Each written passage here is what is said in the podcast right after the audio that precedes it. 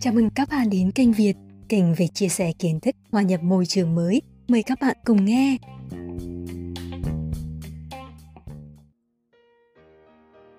Thư gửi các bạn trẻ. Nhà văn Trần Nhã Thụy. Các bạn trẻ thân mến, mỗi buổi sáng mặt trời mọc lên phía đằng đông, rồi chiều sẽ lặn về phía đằng tây. Luôn luôn là như vậy. Chuyện cũ như trái đất khiến chúng ta chẳng mấy bận tâm. Nhưng có điều này các bạn nên nhớ. Mỗi ngày đều trôi qua trong hai mươi tư giờ. Bất luận ta làm gì, xuân, hạ, thu, đông, bốn mùa cứ tuần tự trôi qua. Bất luận chúng ta là ai, chúng ta làm gì. Chúng ta nằm ngủ cũng hết một ngày. Chúng ta ngồi chơi game cũng xong một ngày. Chúng ta đi leo núi cũng chọn một ngày. Chúng ta đọc sách hay nấu ăn thì một ngày cũng trôi qua. Vấn đề là chúng ta muốn gì? Chúng ta muốn gì khi chúng ta là những người tuổi trẻ? Tuổi của nguồn năng lượng dồi dào nhất. Tuổi của suối nguồn mát lành tưởng chừng bất tận. Tuổi của những dồ dại không chần chừ. Tuổi trẻ, tự thân nó đã là một tài sản, một món quà vô giá. Bạn hãy nhìn đi.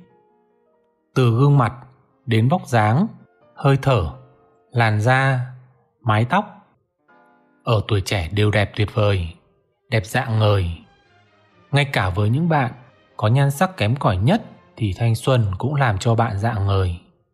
Thanh xuân có khả năng tràn đầy những khiếm khuyết. Vậy thì đừng phí hoài tuổi trẻ, đừng biếng lười ủ ê. Hãy tưng bừng sống trong từng ngày. Đừng ngủ vùi mặc kệ ngày qua.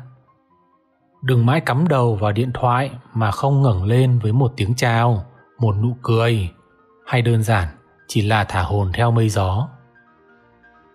Các bạn trẻ yêu quý, mỗi giây, mỗi phút, mỗi giờ, mỗi ngày, trên mạng xã hội này, chúng ta viết gì cũng được, thể hiện gì cũng có người đồng thanh tương ứng, đồng khí tương cầu. Lượt view, like, share, comment, thôi thì không đếm xuể. Có vẻ như mọi thứ đến với ta khá dễ dàng phải không nhỉ? Nhưng nên nhớ, cuộc đời không phải vậy. Để có công ăn việc làm, một chỗ đứng nhỏ nhoi trong xã hội, để được tôn trọng theo đúng nghĩa con người, không hề dễ dàng một chút nào. Nó không phải là chuyện diễn ra trong ba nốt nhạc, mà để có được điều đó, chúng ta phải nhẫn nại, nỗ lực làm việc cật lực mỗi ngày. Nhưng không phải bao giờ cũng được nhìn nhận, không phải lúc nào cũng may mắn. Đời cứ thế trôi qua trong những chuỗi ngày sống mòn. Nhân tiện, sống mòn là chữ của cụ Nam Cao, cha đẻ của Chí Phèo, Thị Nở đấy nhé các bạn. Các bạn phải hiểu rằng không có cái gì dễ dàng đến như những cái like xã giao, những cú thả tim không cần toan tính. Không có gì dễ dàng cả. Xin nêu ví dụ, để được tham gia vào một bộ phim, để được chiếu vào những cụm rạp tốt và suất giờ vàng, để được ngợi khen hết cỡ bất chấp, khen không tì vết, tất cả đều không phải tự nhiên dễ dàng.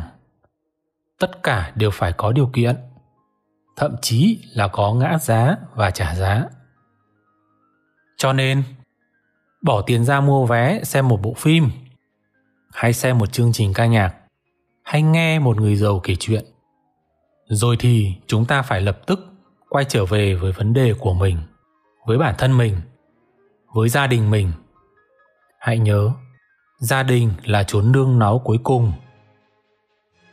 Thưa các bạn trẻ, có thể là tôi sai, nhưng theo tôi thì không có một bậc đại sư, cũng như không có một tác phẩm nghệ thuật nào có thể làm thay đổi cuộc đời của chúng ta.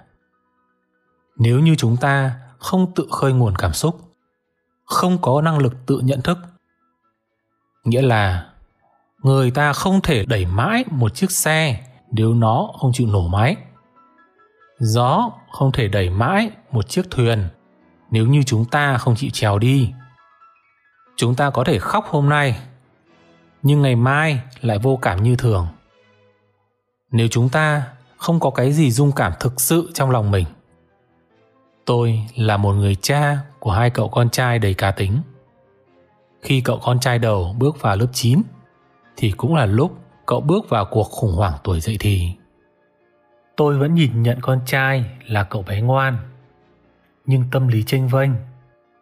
Mà dượng Tony buổi sáng vẫn thường nói là ngơ ngáo với cuộc đời. Thấy không ổn, tôi cho con tham gia một khóa chạy hè Super Teens của thầy Ernest Wong đến từ Singapore. Khóa học diễn ra một tuần ở thành phố biển Vũng Tàu. Lần đầu tiên cậu bé xa nhà, xa gia đình một thời gian dài như vậy. Chúng tôi hoang mang và lo lắng vô cùng. Cuối khóa học, đích thân tôi xuống Vũng Tàu đón con về. Đó là buổi học sau cùng, là buổi tổng kết có sự tham gia của phụ huynh. Những người con được thầy Ernest Wong hướng dẫn viết thư xin lỗi cha mẹ mình, cùng với lời hứa thay đổi tích cực. Cuộc hội ngộ diễn ra trong những cái ôm siết và nước mắt tuôn trào.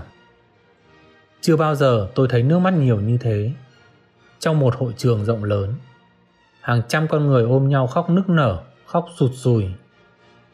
Cảnh ấy, nó khiến mình cũng bị lây lan cảm động.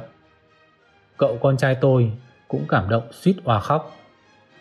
Nhưng tôi chỉ mỉm cười với con, ôm lấy con, vỗ nhẹ lên bờ vai. Tôi luôn yêu thương con một cách vô điều kiện. Tôi không muốn thấy những giọt nước mắt lây lan. Hãy khóc khi có cái gì đó thực sự trong lòng mình. Hãy cười khi nhận ra niềm vui sướng tự thân. Thưa các bạn trẻ, những cái gì bên ngoài, dù đẹp đẽ cách mấy, rồi cũng trôi đi. Đừng cứ mãi đánh đu với đời. Đừng cứ mãi vọng động ra bên ngoài. Hãy cứ khát vọng kiếm tiền tỷ. Nhưng không kiếm được cũng chẳng sao. Hãy tìm đọc tiểu thuyết, nghiên cứu lịch sử, địa lý, nhất là lịch sử nước mình. Học đánh đàn guitar, học tiếng Anh, chăm chỉ thể thao, đi phượt về nông thôn, tham gia thiện nguyện, thương yêu anh em, cha mẹ của mình, yêu thương vô điều kiện. Con trai thì khí phách đàn ông, con gái thì phẩm hạnh đàn bà. Giàu có tâm hồn, giàu có kiến thức, giàu có sức khỏe, đừng để nghèo nàn toàn diện. Nhân nói chuyện đọc sách, tôi thấy các bạn trẻ ngày nay ít đọc quá. Nhiều bạn còn lý sự rằng đã có mạng internet thì cần gì đọc sách. Theo tôi, nghĩ như thế là chưa chuẩn. Nếu ví von thì đọc sách như được bơi ngoài sông, ngoài biển. Còn đọc internet thì bơi trong kênh, trong hồ nhân tạo. Internet là đọc nhanh, còn sách là đọc chậm. Tiếp nhận tri thức cũng giống như tưới nước, như một cái cây phải tưới từ từ. Nếu đổ ào cả thùng vào chậu thì nước sẽ tràn cả ra ngoài, mang theo cả đất, bật cả gốc rễ. Đọc sách vừa tìm kiếm tri thức, vừa bồi dưỡng tâm hồn. Các bạn trẻ hãy nhớ lấy điều này. Khi bạn ngang hàng với những người cùng trang lứa thì để bứt lên, để khác biệt, không có gì khác hơn là đọc sách. Các bạn trẻ thân mến, tôi là một người cha nghèo, nhưng tôi không bao giờ bắt con mình phải có trách nhiệm làm giàu. Tôi không bắt con cái phải gánh gồng ước mơ đời mình. Cái gì đời cha mẹ không làm được thì con cái phải làm thay. Không, tôi tuyệt đối không làm như vậy. Mỗi người hãy sống lấy phần đời của mình. Tôi luôn nói với các con mình rằng giàu được thì tốt quá, nhưng nghèo cũng chả sao. Quan trọng là phải làm chủ cuộc sống của mình. Đừng nghèo mà sống kiểu trưởng giả, cứ mải quần này, áo nọ, nón kia. Hãy sống thực chất. Đừng mê tín người nổi tiếng, cũng đừng mê tín người giàu.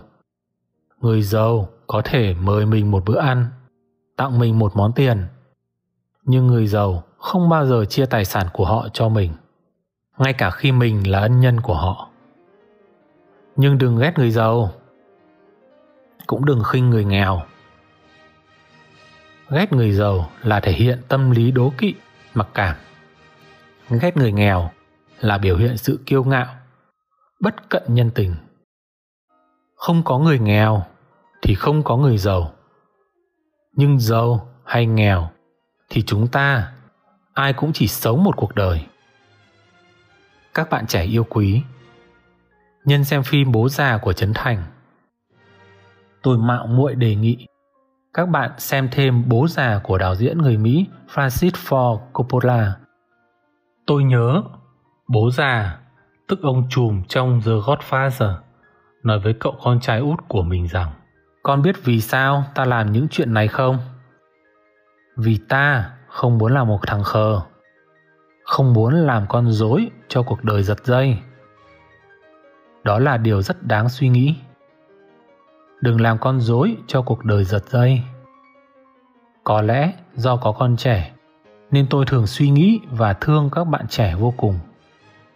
Nếu làm được điều gì đó thì hãy làm cho lớp trẻ.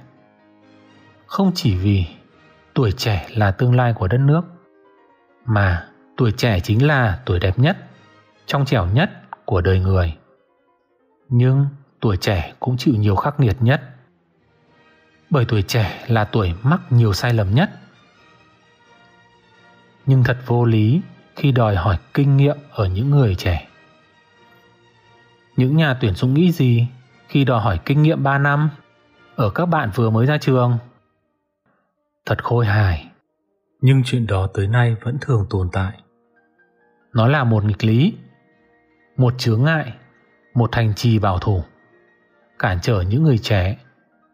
Nên nhớ rằng kinh nghiệm rồi sẽ có, nhưng sự trong trẻo của tuổi trẻ thì không có một kinh nghiệm nào phục hồi lại được.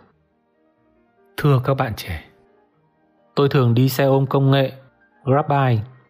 Tài xế toàn là các bạn trẻ, cao lớn, đẹp trai, sáng ngời. Mỗi khi trả tiền, tôi thường đưa dư vài ba chục. Thì lần nào các chàng trai cũng gần như vòng tay cúi đầu xuống ngực để cảm ơn. Không phải tôi khoe sự hào phóng của mình, mà hình ảnh gợi niềm thương cảm, pha lẫn hài hước. Chỉ là vài chục ngàn cho một cuốc xe mà các bạn còn vui cỡ ấy, huống chi là vài trăm ngàn, vài triệu hay tiền tỷ trong tay.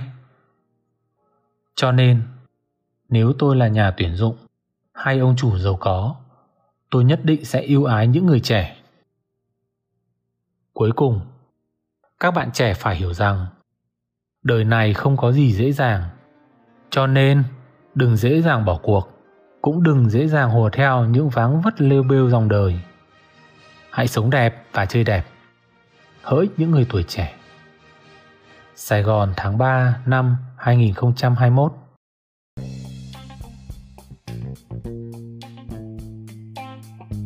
Xin cảm ơn các bạn đã lắng nghe. Hẹn gặp lại các bạn trong các bản phát sóng tiếp theo của kênh Việt. Hãy đăng ký kênh và chia sẻ với người thân, bạn bè của bạn nhé.